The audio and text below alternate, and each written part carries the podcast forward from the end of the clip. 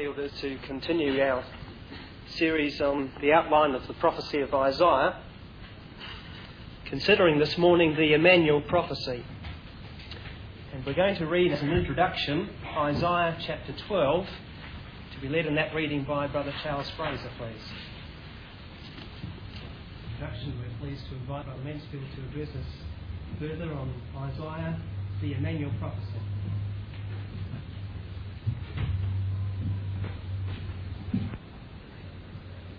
My dear brethren and sisters in Christ Jesus, before commencing on the Emmanuel prophecy, let us just briefly review what we did yesterday when we were considering, of course, the circumstances at the time that King Uzziah died. We made this point at the beginning of these talks that pro- the prophet Isaiah is a prophet that is constantly a prophet, a prophet of hope. And with every indictment of the nation, and with every challenge to that nation. And in view of the prophecies of doom that he was compelled to speak concerning them because of their ungodliness, there is always a measure of hope. And so it was in that sixth chapter of uh, Isaiah that was uh, given at the time that King Uzziah died, and which we pointed out really epitomized the whole ministry of the Lord Jesus Christ that he went forth preaching to the people, knowing full well that those people would not accept his message. And therefore he spake to them in, pro- in parables for that very reason, that he wanted people to search out his meaning, to understand the significance and the power of uh, salvation sufficiently enough that they themselves might give themselves to seeking out the meaning of these things that are given in such a way in the Word of God. You know, it's really the secret of good study to understand that and to never lose your curiosity as to why certain things might be found in the Word of God. And it matters not what part of the Scriptures you turn to, even those parts that seem to be so monotonous. For example, the First Chronicles chapter 1, where you have merely a, a series of names, hidden behind that there are tremendous truths that can excite us in relation to the Word of God. So it is with the parables of the Lord Jesus Christ. But unfortunately, their ears were dull of hearing. Their eyes they had closed. And that people that constituted the ecclesia at that time, unfortunately, failed to appreciate the great privilege that was theirs.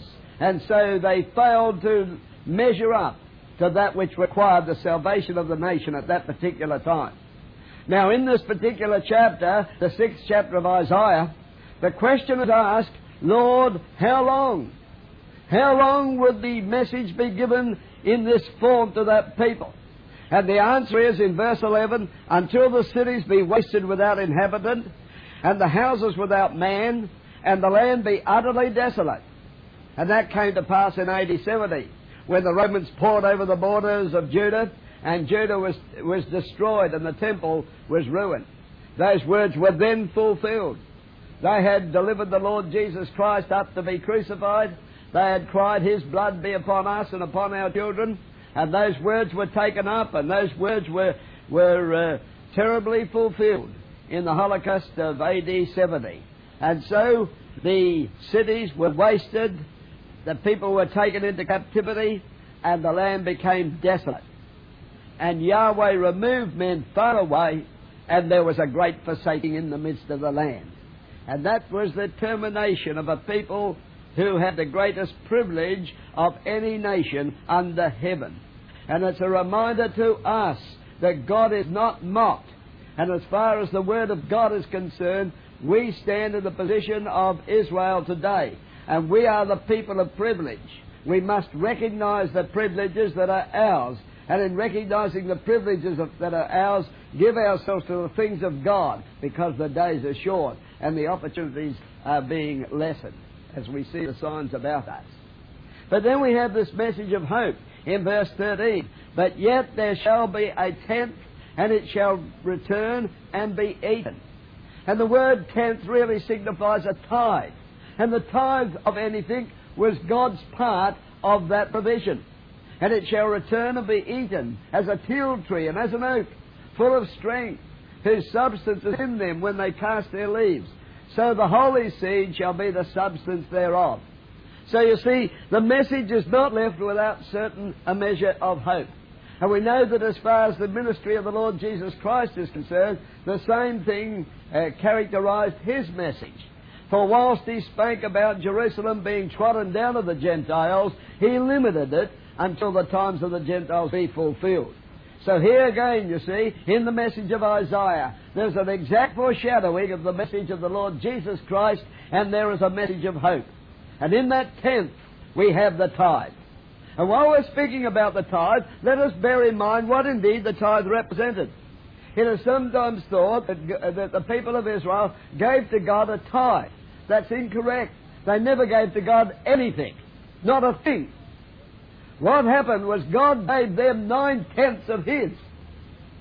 And that's the way we need to look at any offerings that we might make to, to Almighty God.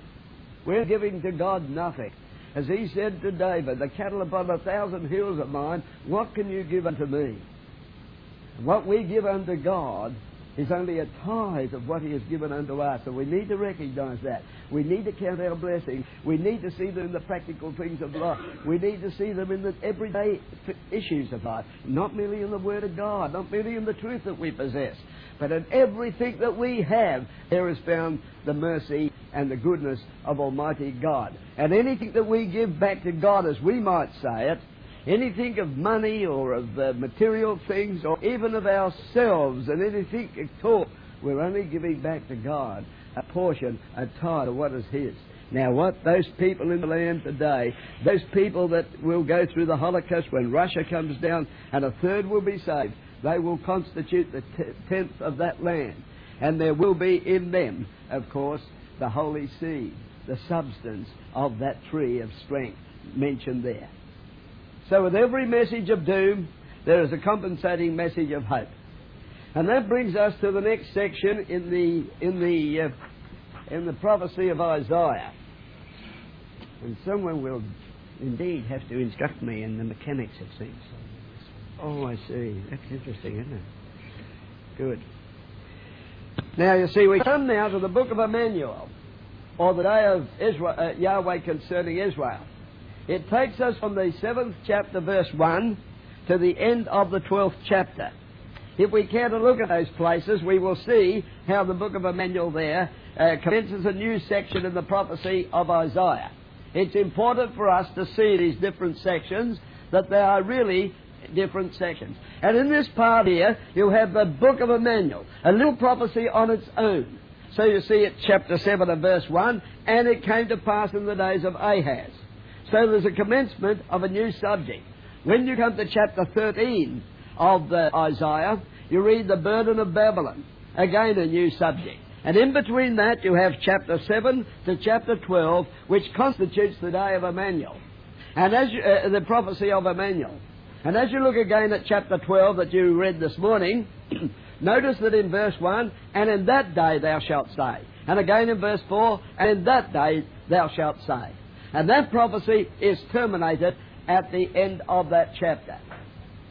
In the book of Emmanuel, in chapters 7 to 12 of Isaiah, we have a long history of Israel and the ministry of Christ from the days of Ahaz to the enthronement of the Lord in the age to come. Those things which we were singing about in that hymn this morning. Now, the politics of that particular time were guiding the policies of the king. And that was the failure of King Ahaz. He allowed circumstances in his life to govern his attitude towards the things of God. And there's a warning in that. We can do likewise. We have to be on our guard. These things are recorded here for our learning and for our guidance. And we simply must not allow the circumstances of life to guide us in our relationship to Almighty God. It did on this occasion. Just to give you the background of the circumstances at this time, Assyria was now threatening the world, and the Assyrians were on the march. They were the most brutal nation in history, and people feared and dreaded the approach of the uh, Assyrians.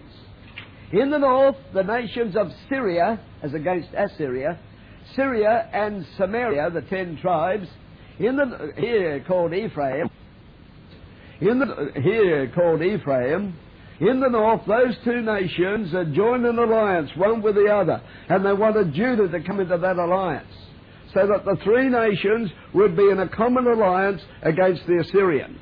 Now Ahaz refused to join that alliance. Not that he was going to put any trust and confidence in Yahweh. Oh no. He was going to go to the Assyrian direct. And he was going to plead with the Assyrian to come along and help him. And to help him against the confederacy of the north. He was fearful of that confederacy of the north. He dreaded them. He doubted his ability at all to be able to handle them, let alone the Assyrian. He had no confidence in God. He refused to submit to the things of Yahweh. He had no strength of purpose in his mind. And he allowed these things to motivate his policy. And fear, fear of man, dominated the man that was sitting upon David's throne. Where he should have had the confidence to stand up against those circumstances and putting his trust in Yahweh to set himself and, and to set a people an example of constancy and strength and faith in the face of problems and of difficulties. He failed to grasp that opportunity in his day and circumstance. And so he turned to the Assyrian.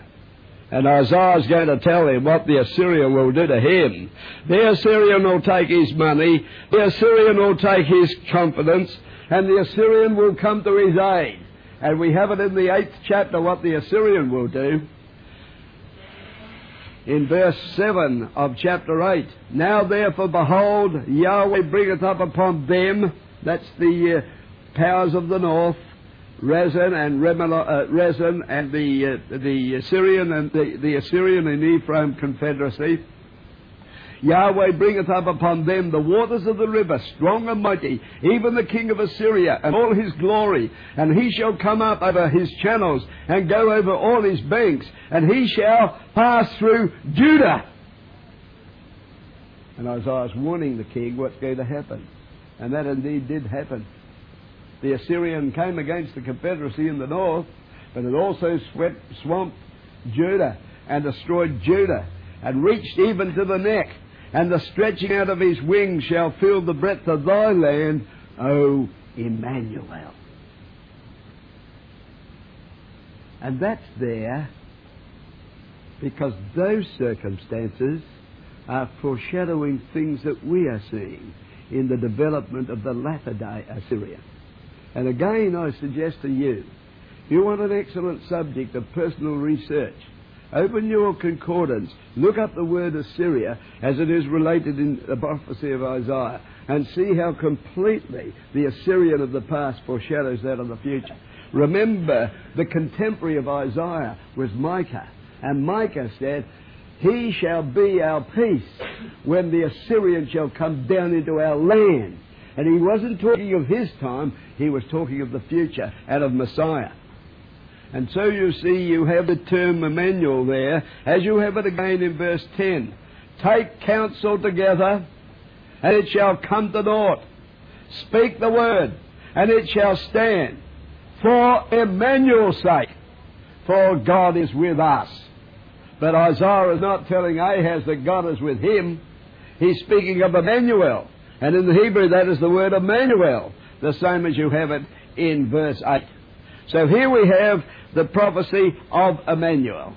Let us see something of the drama of the background of this prophecy. Understand now the political circumstances of the time. And remember that the king is filled with fear. So the king's going to put his confidence in flesh. And first of all, he's going to see that the defences of the city of Jerusalem are such that they will be able to resist the confederacy in the north, the Syrian, uh, the Syrian Samarian confederacy. So, uh, so Ahaz is found, as we open the pages of the Emmanuel prophecy at chapter 7, Ahaz is found with his, with his associates down in the valley of the Kidron, looking at the place where the pools of Siloam are found, that he might guard that against any attack uh, by the part of those of the north. And there he meets up with Isaiah the prophet. In verse 3, Yahweh said unto Isaiah, Go forth now to meet Ahaz, thou and Shear Jashub thy son, at the end of the conduit of the upper pool in the highway of the fuller's field. Very significant place is that. as they stood there and they would look up, as it were, to the city of Jerusalem that rises steeply from the valley below, and you can see that city poised on the hill above you. A very, very significant place is that. Very significant for those times, significant even today, but for those times, because there Rabshakeh was going to come later on in the days of Hezekiah. So you see, here we have Ahaz now, and he is there because of his fear of these two, uh, two powers of the north, who are ridiculed by Isaiah the prophet in verse 4 of that chapter.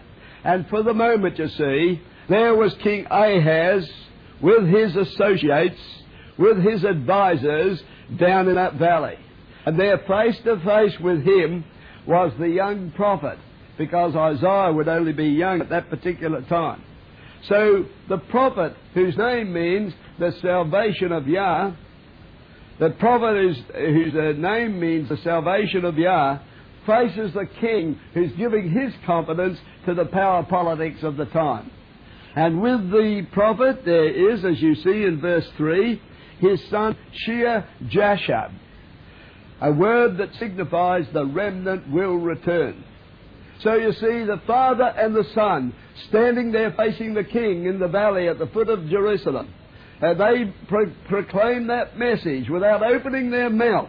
They proclaim the message Yahweh will save and a remnant will return. And so you see, as far as Ahaz is concerned, he's faced with a prophet whose name he knows. And uh, Isaiah tells him in verse 9 the head of Ephraim is Samaria, and the head of Samaria is Remaliah's son.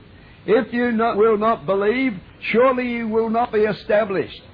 Or if you do not affirm your faith in God, in the face of this fear, your kingdom will not be confirmed. And if it's not confirmed, then the nation will perish at the hands of the Assyrians. And you know, Shear Jashub, the son of Isaiah, whose name signifies the remnant will return, had a temporary fulfillment in that particular time, which you would imagine Ahaz would have noted. Because you know, the powers of the north, the powers of, Assyria, uh, of Syria and of Samaria did invade Judah and took away captive something like 200,000 people. And those captives were led away, we read in the second of Chronicles 28. But God sent a prophet whose name was Oded. And the prophet Oded stood against the powers of Samaria and said, It is not right for you to take captive your brethren. You should let them return. And though many had died in the battle, that some of the remnant did return the king of uh, Syria at that, uh, uh, the king of Samaria at that particular time took heed of the warning of Oded, and those people were sent back to the land. A remnant did return. So you see, there was a primary fulfillment of the prophetic significance of the name of uh, uh Isaiah's son, even then. But of course, it's speaking of the day of Emmanuel. Now, the, the prophet said to the king, that he need no fear those powers of the north.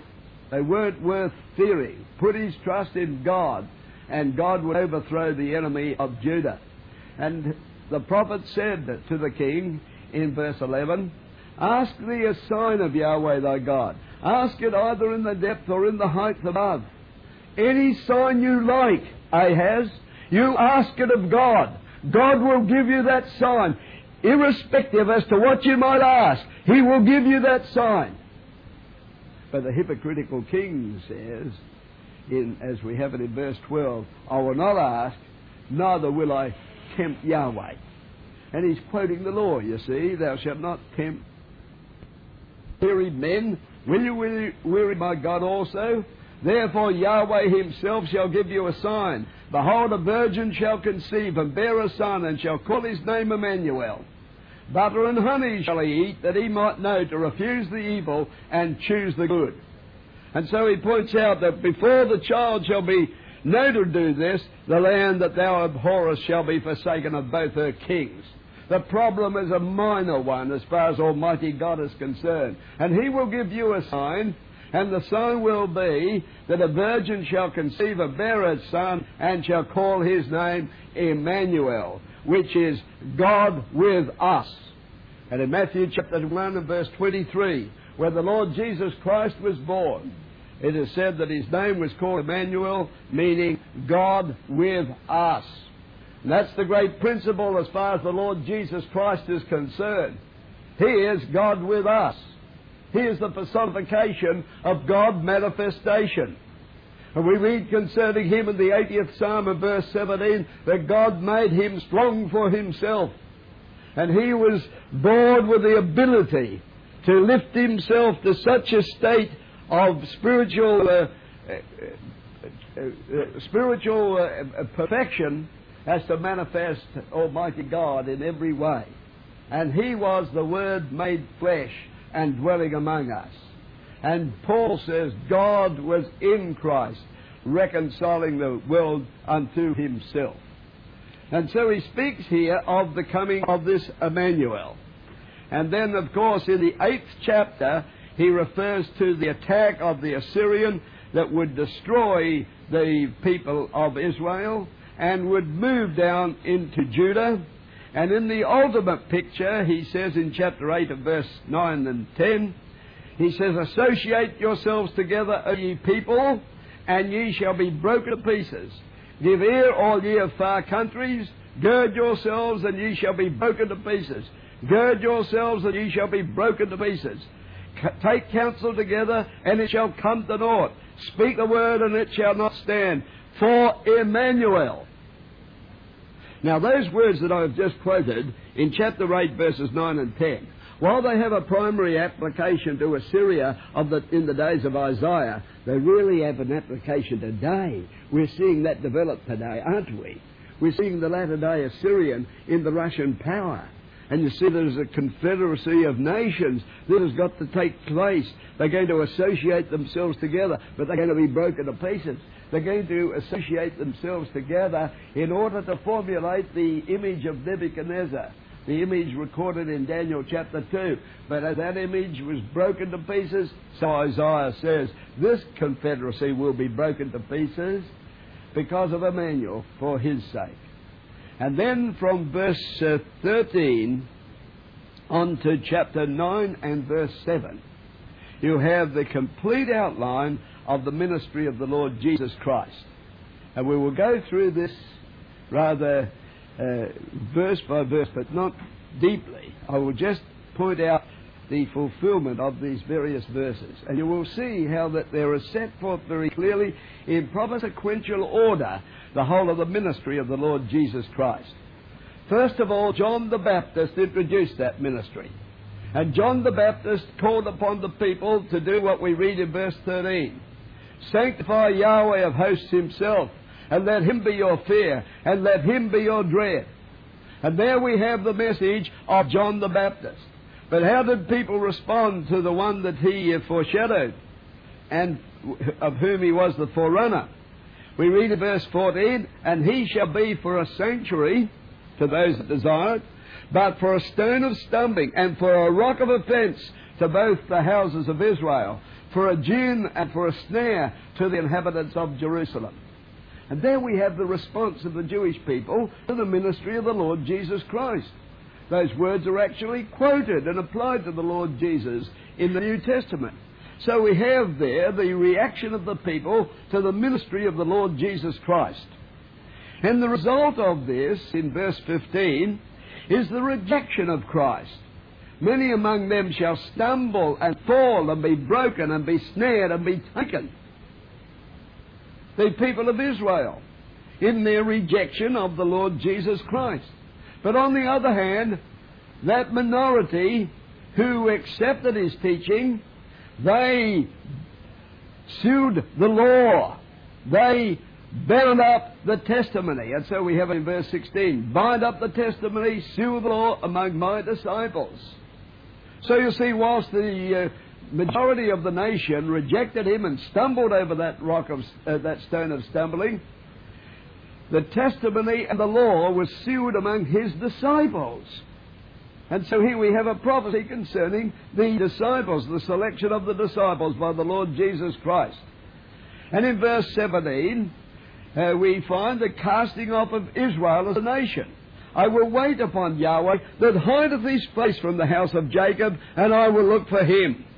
And Isaiah there stands as a type for all those that embrace the truth in Christ. He stands, of course, for the multitudinous Christ.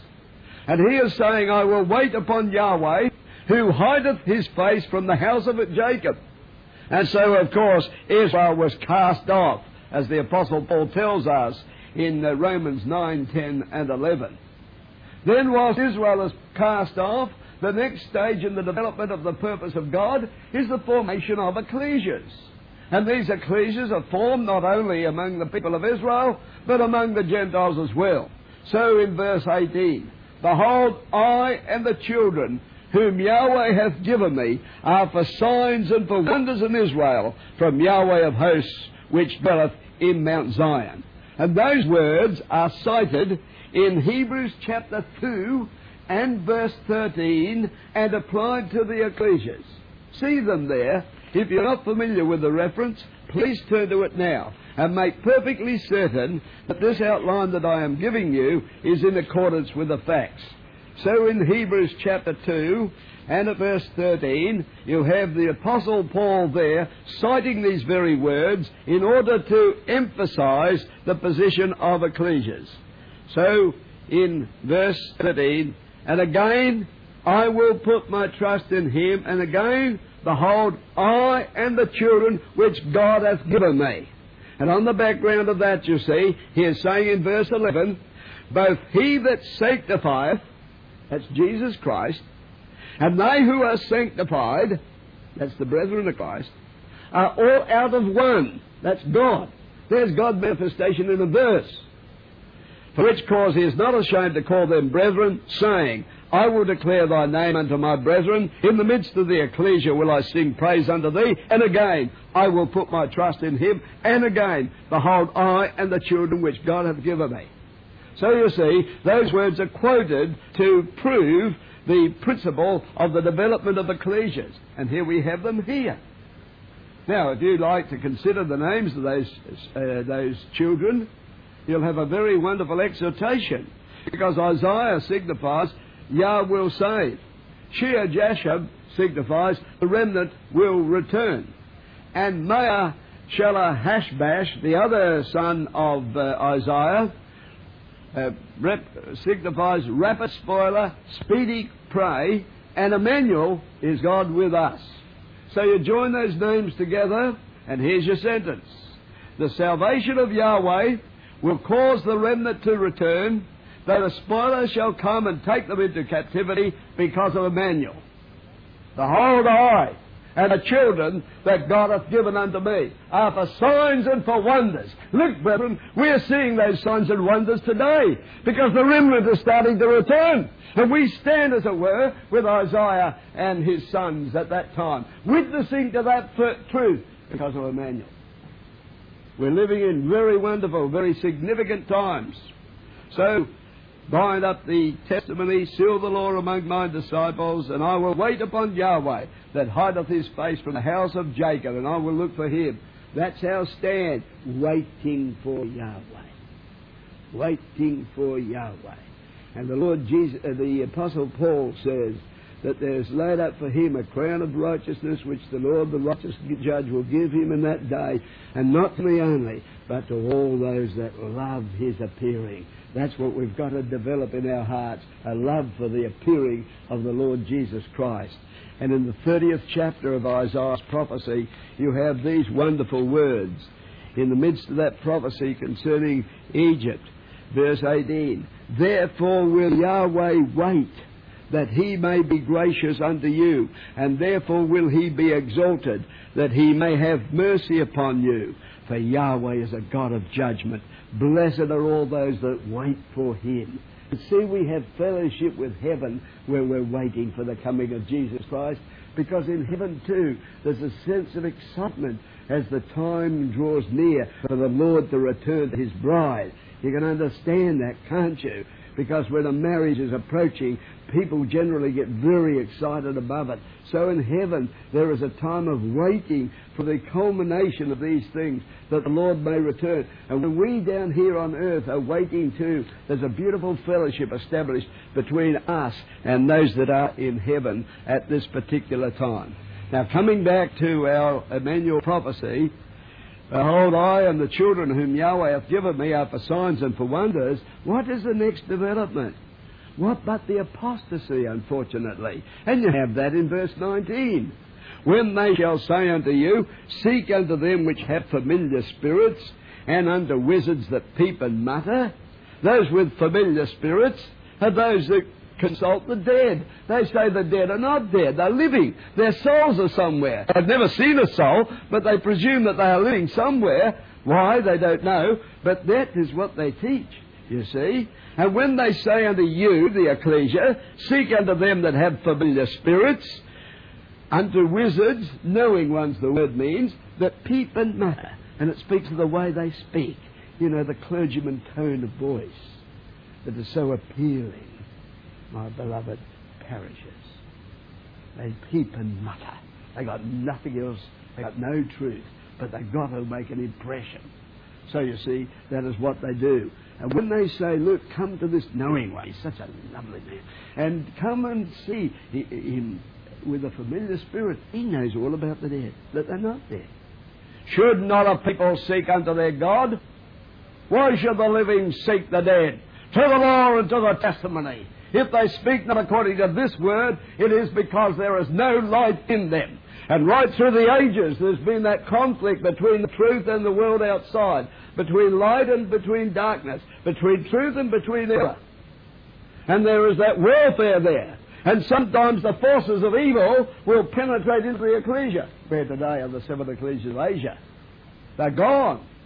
And many other ecclesias. Where are they today? Because the truth is always being under siege at the present moment. That's what the prophecy of Emmanuel is telling us, that the truth is always under siege. And when it's under siege, to the law and to the testimony.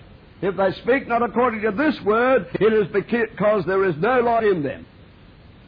And now the prophecy of Emmanuel continues to speak concerning the people of Israel. And they shall pass through the land, highly bestead and hungry. And it shall come to pass when they be hungry. You know, Amos talks about a famine in the land, not of bread and of water, but hearing of the word of Yahweh. That's our friends, the Israelites. They shall fret themselves and curse their king and their God and look upward. That's what Israel has done, unfortunately. They don't know their king. They're like Ahaz today, and they will reject the sign of Emmanuel. They won't listen to the sign of Emmanuel. They curse their king and their God and look upward. That's exactly what Israel is doing.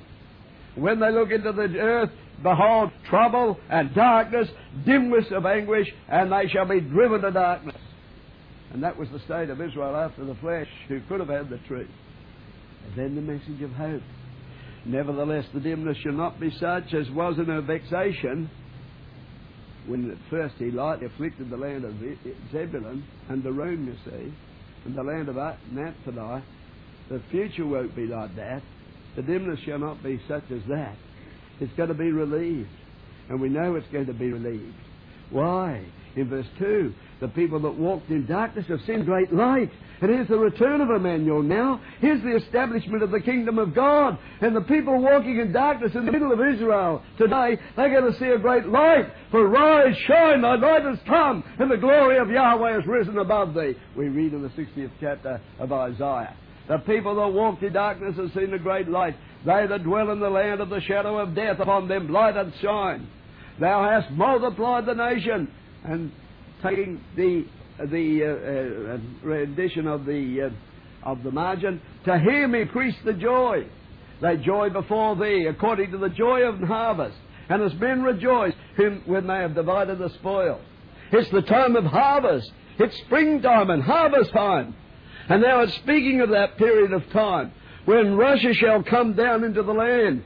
But it's not going to be like it was before when Rome took them away and scattered them into all parts of the earth. The dimness won't be like that. They're going to be relieved of that because, as we see here, the people that walked in darkness will see a great light. Thou hast multiplied the nation, and to him increased the joy. They joy before thee, according to the joy of harvest, when men divide the spoil. Why? Why, Emmanuel? Because thou hast broken the yoke of his burden and the staff of his shoulder, the rod of oppressor, as in the days of Midian. What a thrilling time that was in the days of Midian. Remember how the people were there in their multitudes. They couldn't count the number of the Midianites. And there we have Gideon. And he's got 20,000 men. All men that are pretty courageous because there's not many weapons among them. But Yahweh says there's too many. Send those that are afraid and fearful back home. And home go most of the community, leaving about 10,000. Already too many people. Give them another test. Take them down to drink the water. See how they drink the water. If they rush down to that water and put their heads in that water and drink like that, send them home. But if they drink like that, with their eye on the enemy, if they demonstrate that they are men of faith and also men of vigilance, recognizing that they are facing a problem, hold them there. 300. 300 only now against this great company for multitude. 300 men and no arms among them at all. How can they overthrow them? Well, we know the sequel. You know it better than I do, possibly. You know the circumstances, how he went down there with the pitches and with the light and the cry, the battle cry of Gideon and of Yahweh. And the people are afraid and they turn their swords one upon another, flee eastward across the river Jordan and onwards with Gideon. Some wonderful words. Faint but pursuing. That's what it says of Gideon. Faint but pursuing. Tired out but pursue pursuing. There was Gideon, the man of faith. Now you see, as it was in the days of Midian, a selection of soldiers, first of all, a day of judgment from the household, and the selection of those that will be with Emmanuel. And then the attack upon the powers of be that have come down into the land. And every battle of the warrior is with confused noise. It really means his weapons of war and his armour with confused noise and garments rolled in blood. But this is going to be with burning and fuel of fire. And the Gogian host is going to be completely and utterly overthrown and destroyed, as in the days of Gideon with, uh, with the defeat of the Midianitish forces. Why? Because unto us a child is born, unto us a son is given, and the government shall be upon his shoulder. He shall be called Wonderful, Counselor, the Mighty God, the Everlasting Father, the Prince of Peace. What wonderful words they are of the increase of his government and peace there shall be no end upon the throne of David and upon his kingdom to order it and to establish it from henceforth even forever. The zeal of Yahweh Sabaoth shall perform this. I don't know if you know, and it's not my subject really, but it's very interesting that the word Sabaoth is in the feminine gender. I don't know if you know that. But the word Sabaoth, which is the Hebrew word for armies, is in the feminine gender. The off on the end of a word denotes the plurality, but also a feminine gender. And you see, here we have the bride of Christ. But the army was given in the feminine gender because it was subject to the commander, you see. And when Paul says that the wife ought to be subject to her husband as, as the ecclesia is to Christ, it's really illustrating this principle that Christ is the commander. He is given to us as a commander of the people, we're told in Isaiah 55.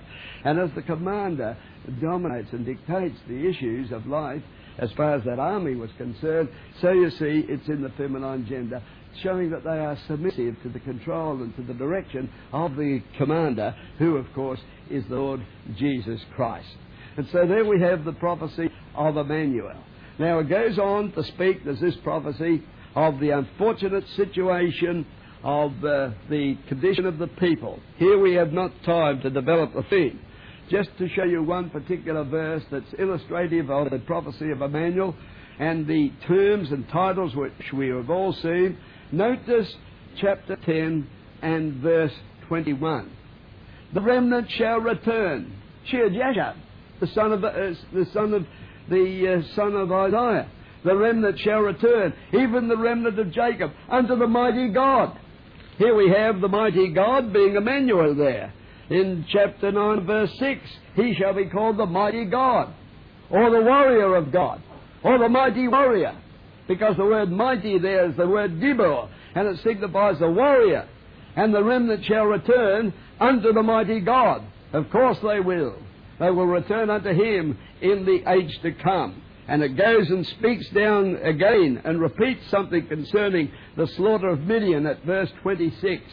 And it goes down to show now, from now onwards, from that verse onwards, it, it outlines the, the descent of the Assyrian as the Assyrian came down against the land in the days of Ahaz and dominated that land. And you see in verse uh, 28, for example, it traces the descent of the Assyrian. He has come to Aiath. He has passed to Migron. At Michmash he hath laid up his carriages. They have gone over the passage. They have taken up their lodgings at Geba. Ramah is afraid. Gibeah of Saul is fled. So you see the Assyrian is coming down this area here. He's, he's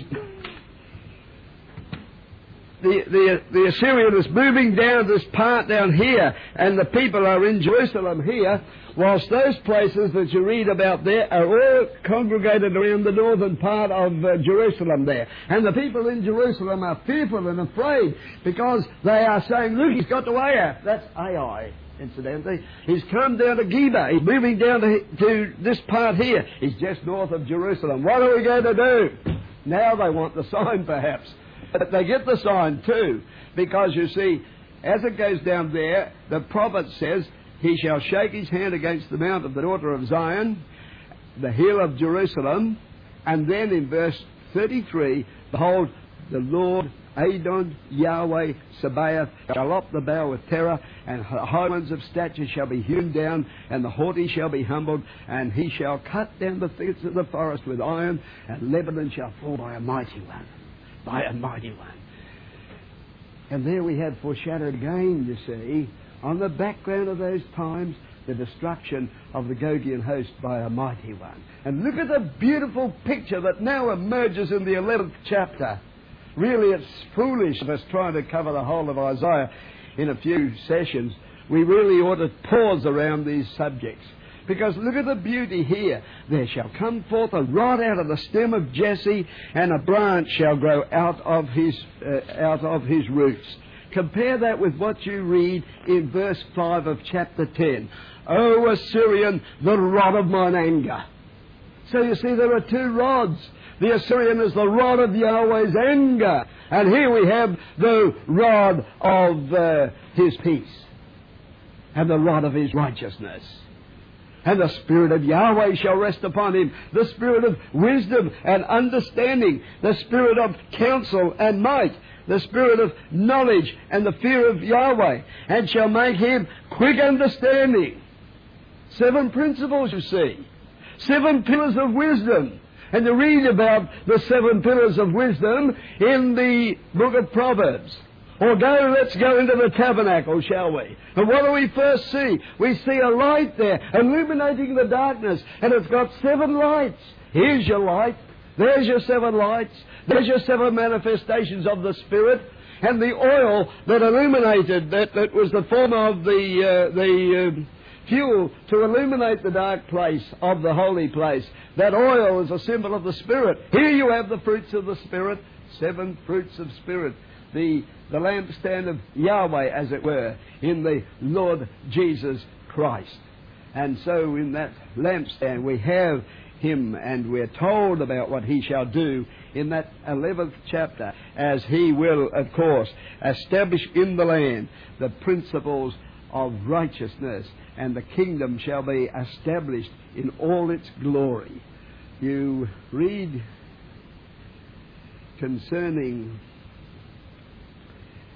verse 8. Uh, I'm very tempted to deal with it, but I don't think I've got the time. You, you, you know, you have three children there.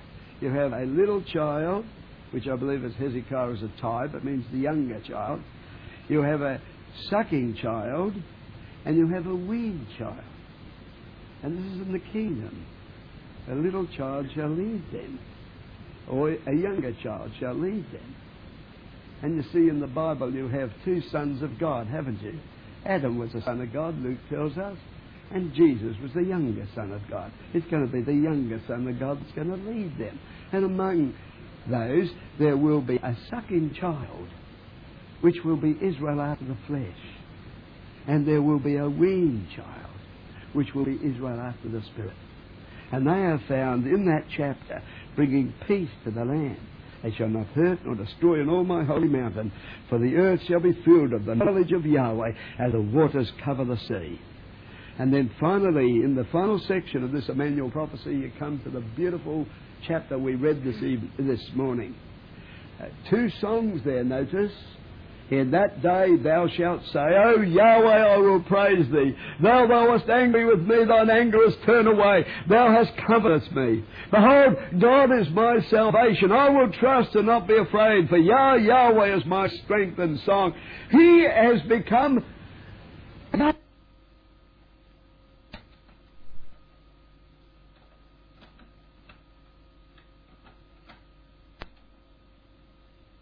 Is my salvation. I will trust and not be afraid, for Yah, Yahweh is my strength and song.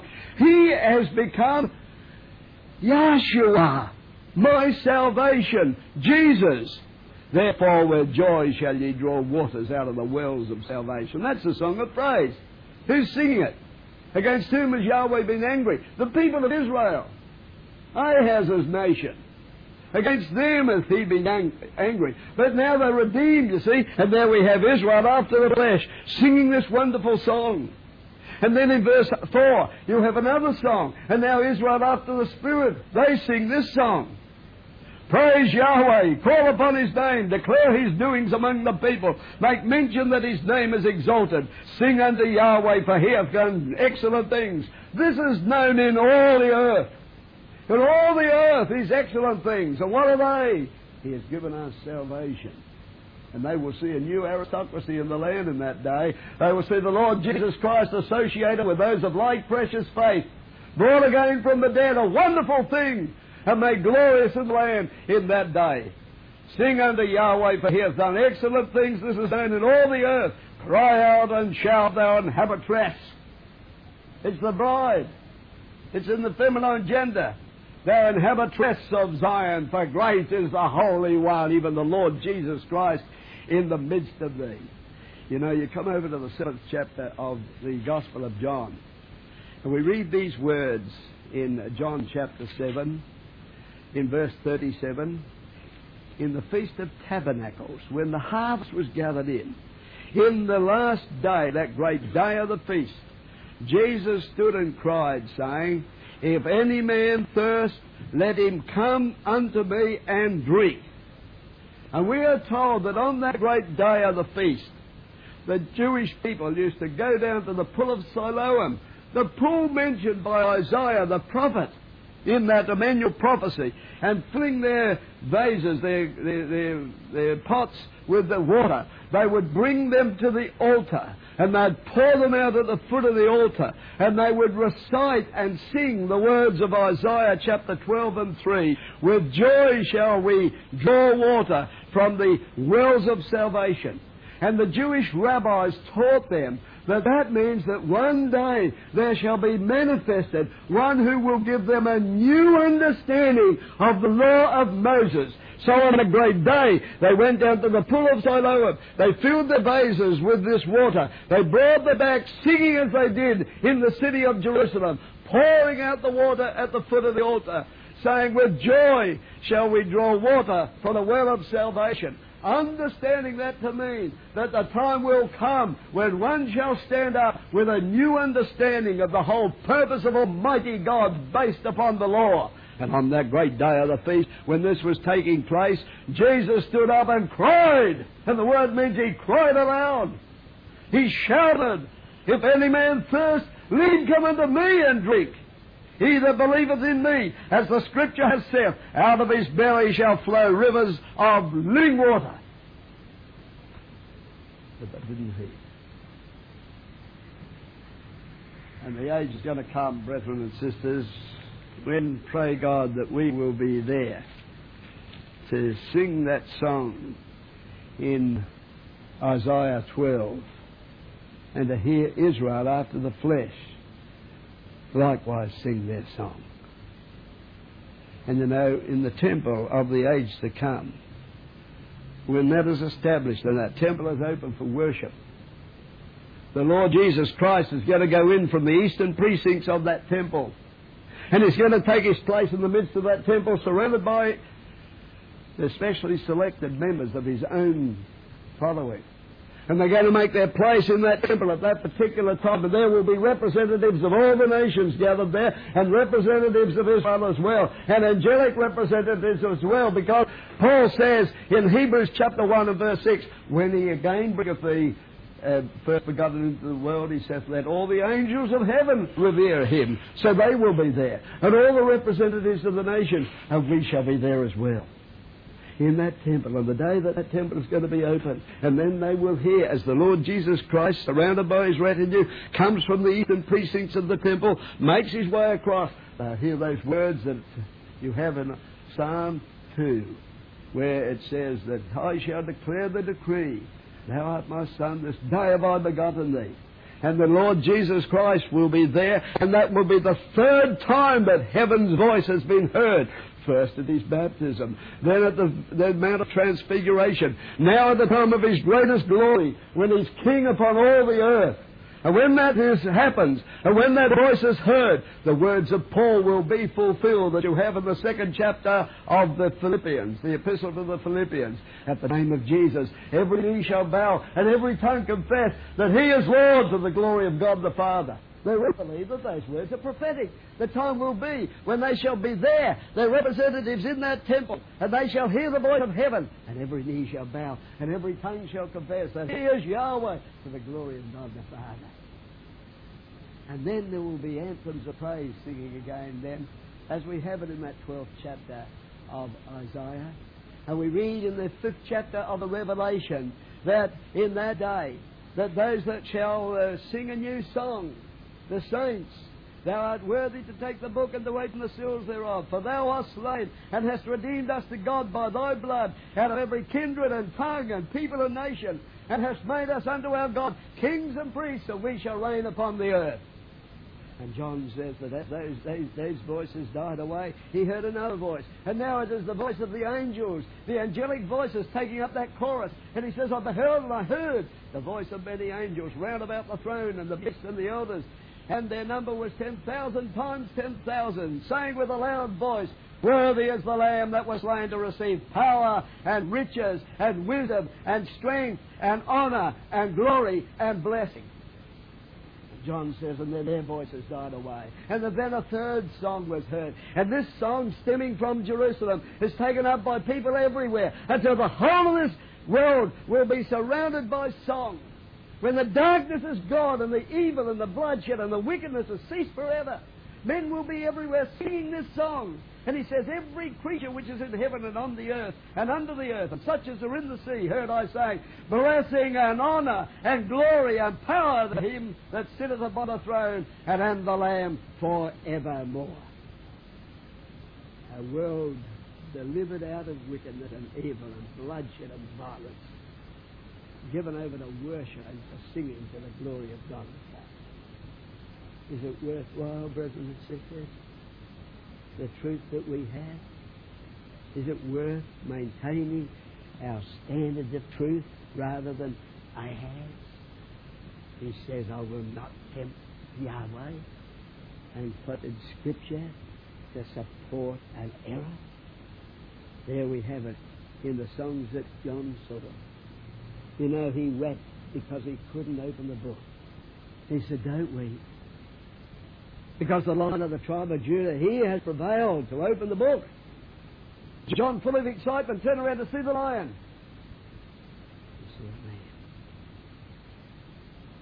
A. A lamb that had been slain. Personification of self sacrifice. A personification of true strength because the Lamb is the hero of the apocalypse. And if we deliver ourselves up to God, as Jesus did himself to God, then we will be with the Lamb and the Lion in the day of glory to sing those songs of triumph. May that be our precious life.